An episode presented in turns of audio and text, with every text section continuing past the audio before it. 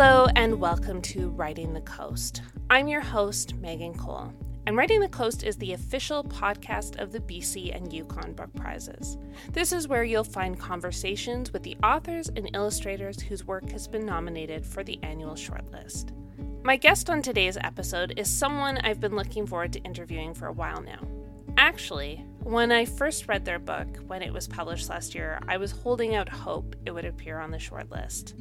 Ivan Coyote's Rebent Sinner is nominated for the Jim Deva Prize for Writing That Provokes, as well as the Hubert Evans Nonfiction Prize. Ivan is a beloved storyteller, musician, writer, and a whole bunch of other things that I could list for hours. Their books have been nominated for many awards, including the Hilary Weston Writers Trust Nonfiction Prize, and have won awards like the Stonewall Book Prize. Rebent Sinner is personal, political, and funny. And when you're done, you'll want to go back to the beginning and spend more time with Ivan. Ivan starts our conversation off with a reading from their book. Shame. A love letter. Do you remember all of your shame like I do? Does it creep into your chest when you wake up too early? Does it lie there, coiled beneath your scars? Does it trickle down between the muscles of your back when you sweat inside the shirt you can't make yourself take off, even on the beach on your birthday, born in August? We walked along the powdery sand to find a place to put our towels, and I couldn't find any words to explain why I was crying on such a sunny day. Seven days later, I can now say out loud that undressing in a crowd reveals what feels like a fading target on my chest. White semicircles where breast is now chest, and round pink nipples I have not been able to feel for five years. No one is staring at you, I tell myself.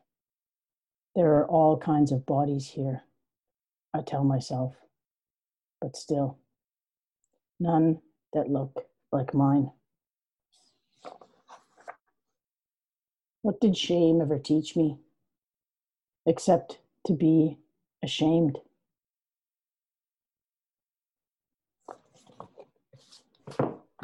Thank you. Welcome. I'm I wanted to kind of start, I guess, start at the beginning with this book and ask you how this project in particular started for you. Well, I guess I'll start with the title, which I, I wrote a little bit about in the book itself, but I used to work in the film industry in a previous life, and I was on the props truck, uh, which meant I sort of organized everything. It was a good job for like people who like to like label stuff and not label stuff not people. I mean people who like to like have you know things all organized in bins and have it ready to go like in a in a split second. But anyway i was i would i was mostly on the truck getting prepping stuff and get it ready for the next scene and then running stuff up and fetching things and and so the props truck was kind of like my little area we often shot in the downtown east side like film crews still do i think. Every time there's an alley scene in any of these terrible tv shows that we see shot in vancouver it's mostly the downtown east side. And i think that time we were shooting actually in what's now the Woodward's building but it was before it had been renovated and turned into condos. It was mostly old offices and stuff like that. There used to be this woman we think it was a woman that was the rumor um, and I think I saw her one morning, but she used to leave these signs everywhere that said repent sinner. And you've probably seen some version of them. Some people, hipsters made knockoff t-shirts of it, but you could tell that she had the same, same handwriting. Um, and the, I think the, the rebent was in red and the sinner was in black or the other way around. It was red and black. And she wrote them on foam core or little pieces of cardboard and stuck them all over the place. And I came to set really early one morning, like, and it had just rained, but it was starting to get sunny and it was kind of misty. And I, I think I saw her disappear around the, around the corner, and there was one of these on the props truck. Except for that, she hand lettered them all back then, and the B on re, the P on repent had like a stick, like a tail, like someone had bumped her elbow. And instead of saying repent sinner, it looked like it said rebent sinner to me. So I tucked it in my backpack and I laughed and I thought, rebent sinner. And when I got home, I that was back in the day when I used to work for like 18 hours on a film set and then come home and write at night. Sometimes I'd fall asleep at my desk back in. So I I I tacked it up on the little cork board above my desk and I and I stared at it for years until that house ironically burnt down. But uh, destroying the rebent sinner sign. Don't know what that means, but anyway, I used to stare at it and think like that's that's a good book title. Like I don't know what the book is about, but uh, it's a good book title. Rebent sinner. It's like like if I just keep practicing at this homosexuality thing, I'll get it. I'll eventually nail it. Yeah. I don't know. I don't know. I just I always liked it. Whenever I saw it on signs or or whatever afterwards, you know, and um, when the evangelicals would show up, protest pride or something like that i would always i would always translate it in my head to rebent sinner.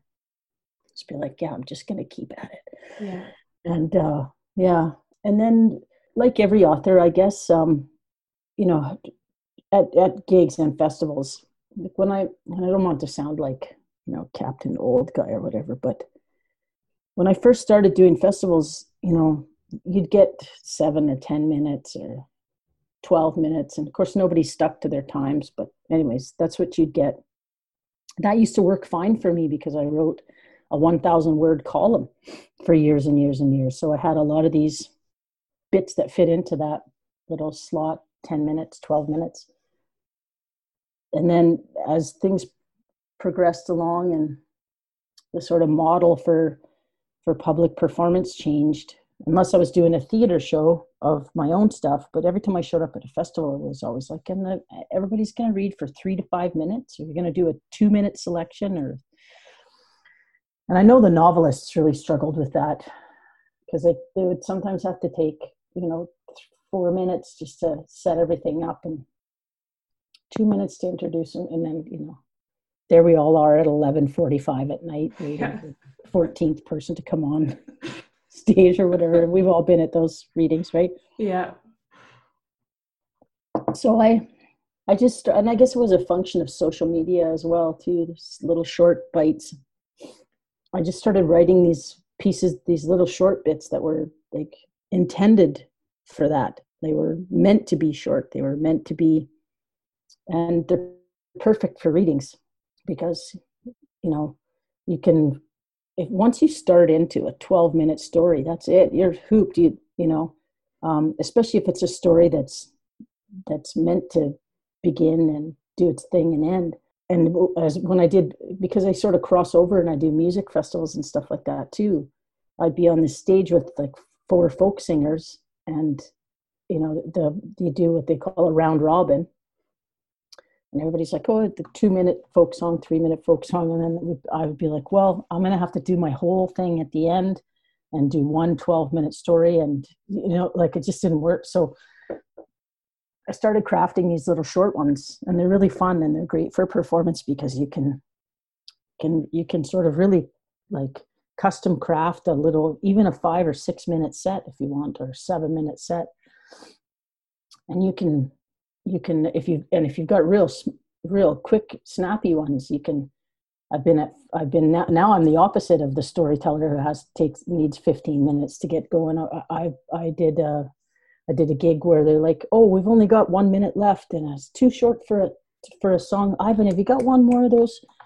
Doritos literary doritos. Probably can't do that but anyway that's what i called them. It's just like chips and I started sort of compiling those as I was going along. Every time I had one that I liked, I'd, I'd put it in my special file, and and then I started working on these essays as well. And uh, at first, I didn't know if the essays were going to groove, and um, and then I kind of it, it all came together, and I liked how it came together because I feel like I had these chapters that were predominantly these little short bits, and then sort of in the in the meat, in the guts of the book, I got to do these longer stories. I, I, guess some people call them essays. I, I, still call them stories. That's what they are to me. It's, I've always been driven by story.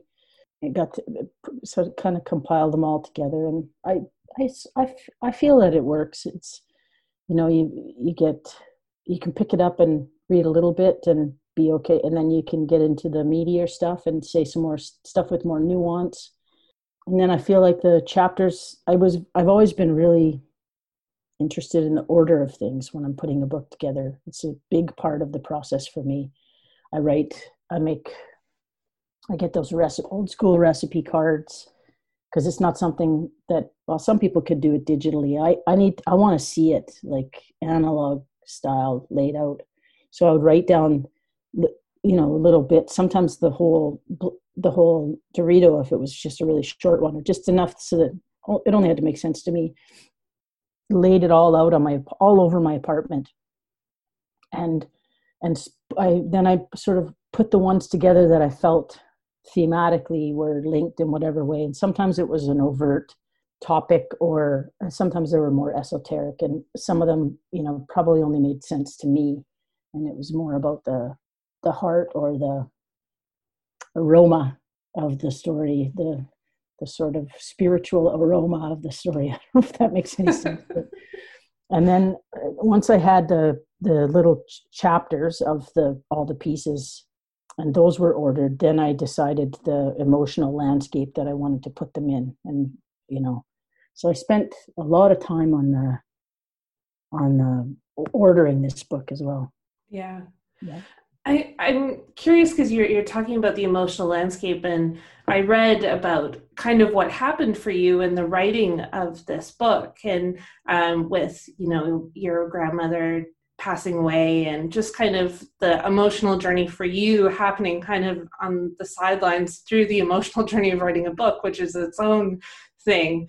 And then I I read that you said you this would be the last nonfiction project you would write for a while has that changed for you? How are you feeling about the book now that it's been you know a year or so since its publication?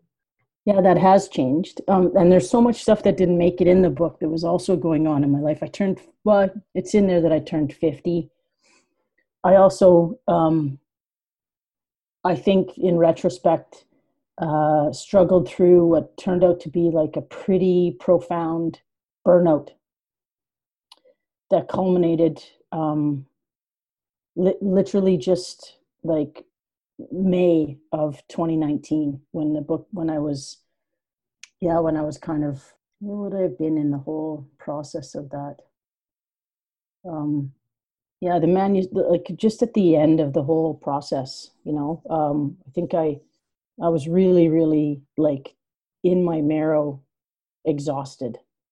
Uh, like I had never ever been before and not part of that part of that was um, I had agreed to do a whole bunch of school gigs for the Surrey School District. And when I signed the when I signed the agreement, it was like they said, "Oh yeah, well, well, we're going to pay for it, the school district, not the individual schools. Usually, the individual schools pay to bring a performer in or a show in. We're going to pay for it.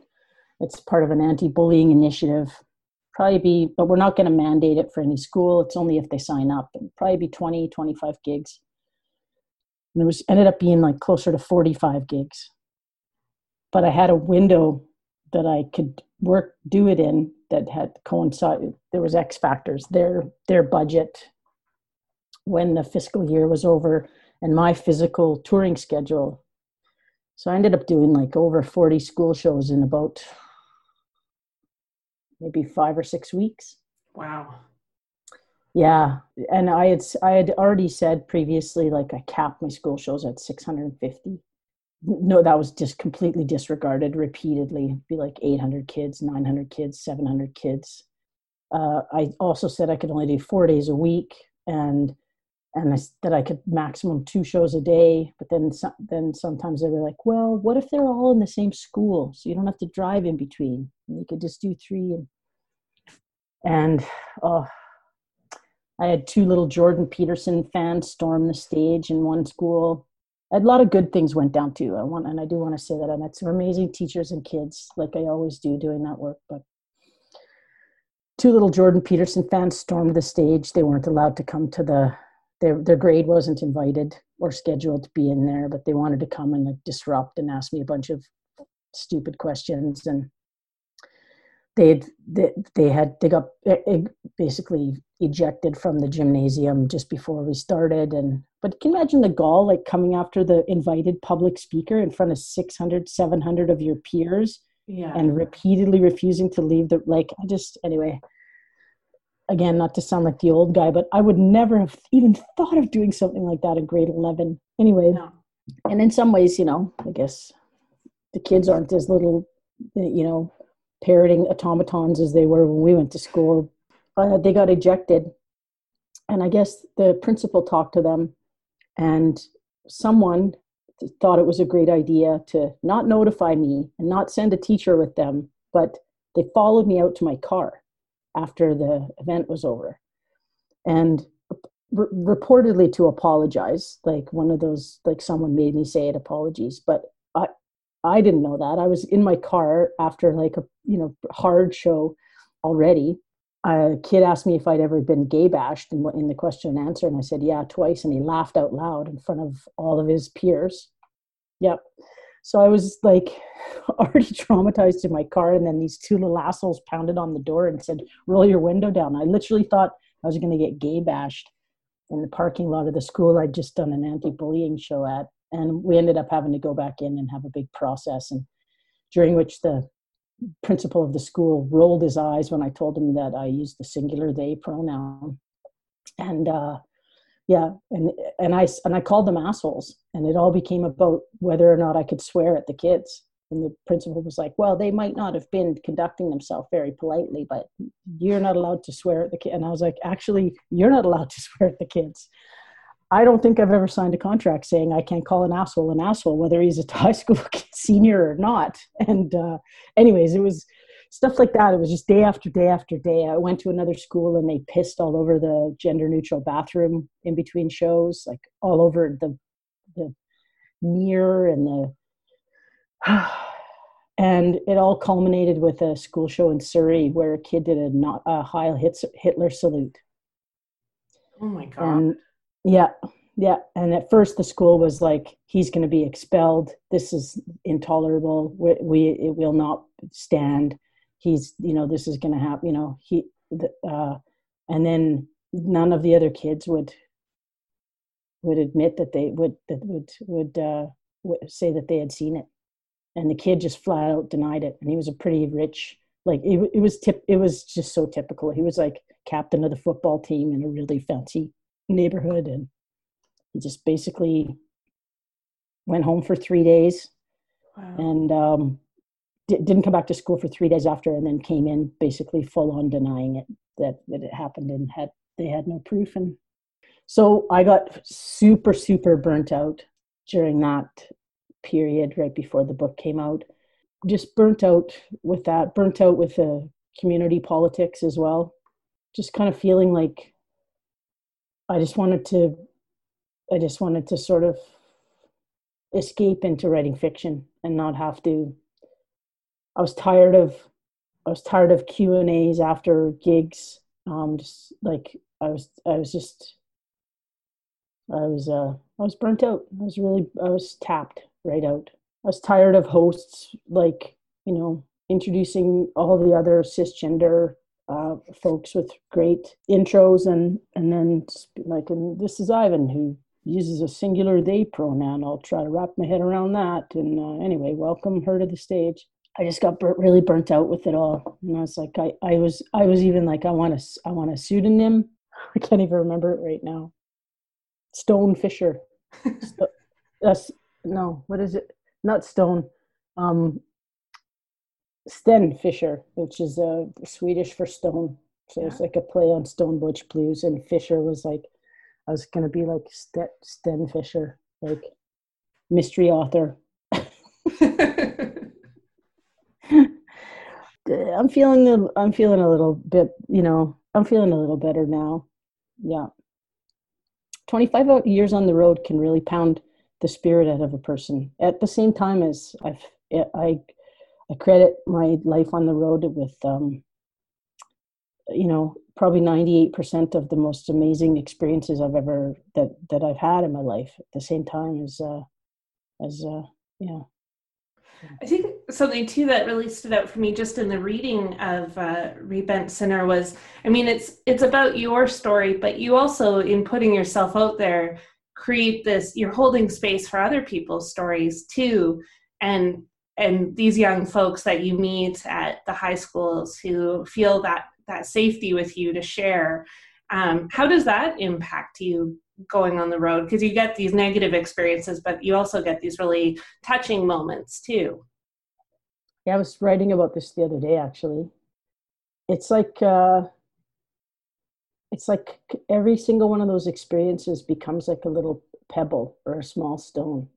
And some of those stones are stones and some of those stones have little wings on them. And so it, metaphorically if or not and uh, but there's still stones. They're still they're still stones and they're still experiences and you still uh, I, you still take a little piece of that interaction with you and, and carry it with you. So you know i probably should do probably should do some kind of i don't know what the my body worker friends would say or whatever like i don't know if i need like a, or a cleansing or massage therapists have to do it because they take on sort of like residual trauma or whatever. I probably I probably need to learn how to do some of that kind of stuff better, you know, or just the good old fashioned Yukon way, which is like just chop a lot of kindling, just really chop a lot of kindling and think a lot and uh, go go on a long bike ride, paddle out into the middle of the lake and scream as loud as you can, and then paddle back kind of thing. Yeah, I, have heard a lot of you know authors talk about that who write about you know trauma and their experiences, and people you know in reading your work on the page feel that connection and then want to share. But it, it is heavy for for you to carry that as well. Um, I think it's one of those things. It's like it's a huge honor to be that person too, in lots of ways, right? Earlier, you mentioned how you've you've always been drawn to story and kind of driven by story. How where did storytelling start for you? Has that been part of your family story for for a long time? Yeah, uh, my one half of my family is uh, Irish, mostly Irish and Scottish immigrants to Canada. My grandma Pat's kitchen table on in her house on Elm Street. She bought that house in 1967, I think. And uh, she it wasn't sold until 2017 when she passed away. And so what would that be? 60 years. 50 years, 50 years, a lot of years. uh, it was a great hub of storytelling, as was my grandma Flo, and she's uh, she was raised in England, but she was Irish, Roma, and a little bit Jewish. Her kitchen table as well. So we I come from kind of a a family of sort of pre cable TV, tea drinking, Player's light smoking, uh, Yukon storytellers. Yeah, and uh, not I. I'm good, but I'm, I don't even think I'm the best storyteller in the family.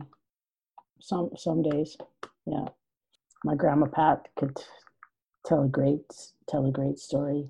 All of her sons are storytellers. All my uncles, yeah. So and then anyone who dared try to hold hold court at that table to learn from them as well. Yeah. What did you learn about telling great stories from people like your grandmother? Oh, it was one of those questions that is always like, you know, students ask me that. How do you write more humor? like how do you tell a good story it's like it's it's one of those unanswerable questions really in so many ways like it's I, I think it's it's largely about picking the right story for the right time in the right crowd in the right order and you got to know the you got to know the it's it's you have to you have to find what drives the story forward and and stick with that and then not bo- not bog it all down in the details. But again, this is a kind of magic that's I don't really like to I don't really like to think of to dissect it too much because it's like it's like taking a perfectly ticking antique watch apart, just hoping that you're gonna be able to. It doesn't look like much when it's sitting there with all its parts, and then maybe, hopefully, back together without losing some spring that's vital to the whole operation. You know what I mean? Um, yeah. It's the right story for the right time because it's not. Some people say, "Oh, it's pacing, or it's this, or it's that," but that's not true. Some of the best stories that I've heard were were not that well told, or you know, my grandma at the end would repeat herself, or she would lose her, her space. But that story was perfect, a perfect story because it was necessary, and because the person who was telling wasn't going to be around much longer, and we we all knew that, and you know what I mean. It's mm-hmm. it's not all about the craft. It's and to think that it's all about some kind of craft is not doing the is not doing the whole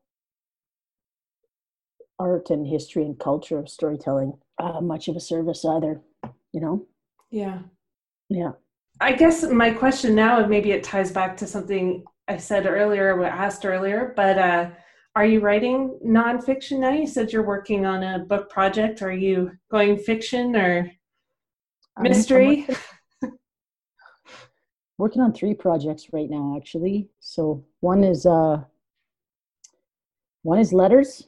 During the pandemic i was working on this mystery and then the pandemic hit and all of a sudden i was like i don't know what to i don't know how to treat this. I don't know do i write this? Do i bump everything back so that it all the the, the it was a mystery that was part of it happened in the late 80s and part of it happened in the in the now time? And i was like oh i don't even know how to deal with the now time. Do i set it all in November of 2019 and like you know skip the pandemic? Do i you know i don't i don't know how this is going to work itself out. I don't know what the world's going to look like. I have no idea. So that kind of ground to a halt a little bit and uh, so i started just answering letters emails from people so i'm working on this manuscript that's all um, letters back some of them some of them I had written the person um, like originally and said that, that thank you for your beautiful, like seriously, sincerely beautiful letter.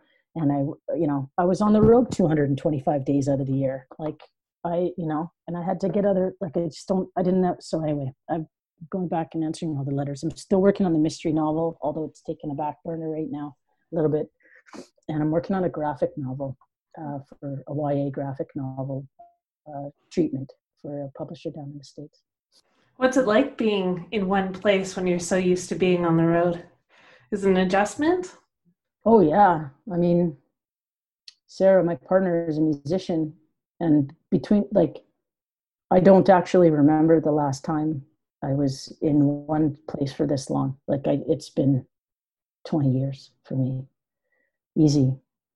And, uh, and by far. And I and I actually split it up because I've been in Ontario. I had to fly back to Vancouver in in April to deal with my place because I was, of course, on the road. I'd left Vancouver March 10th to do a gig. March 13th, I was going to spend a couple days with Sarah and go to St. Catharines, Ontario, and do this gig at Brock University.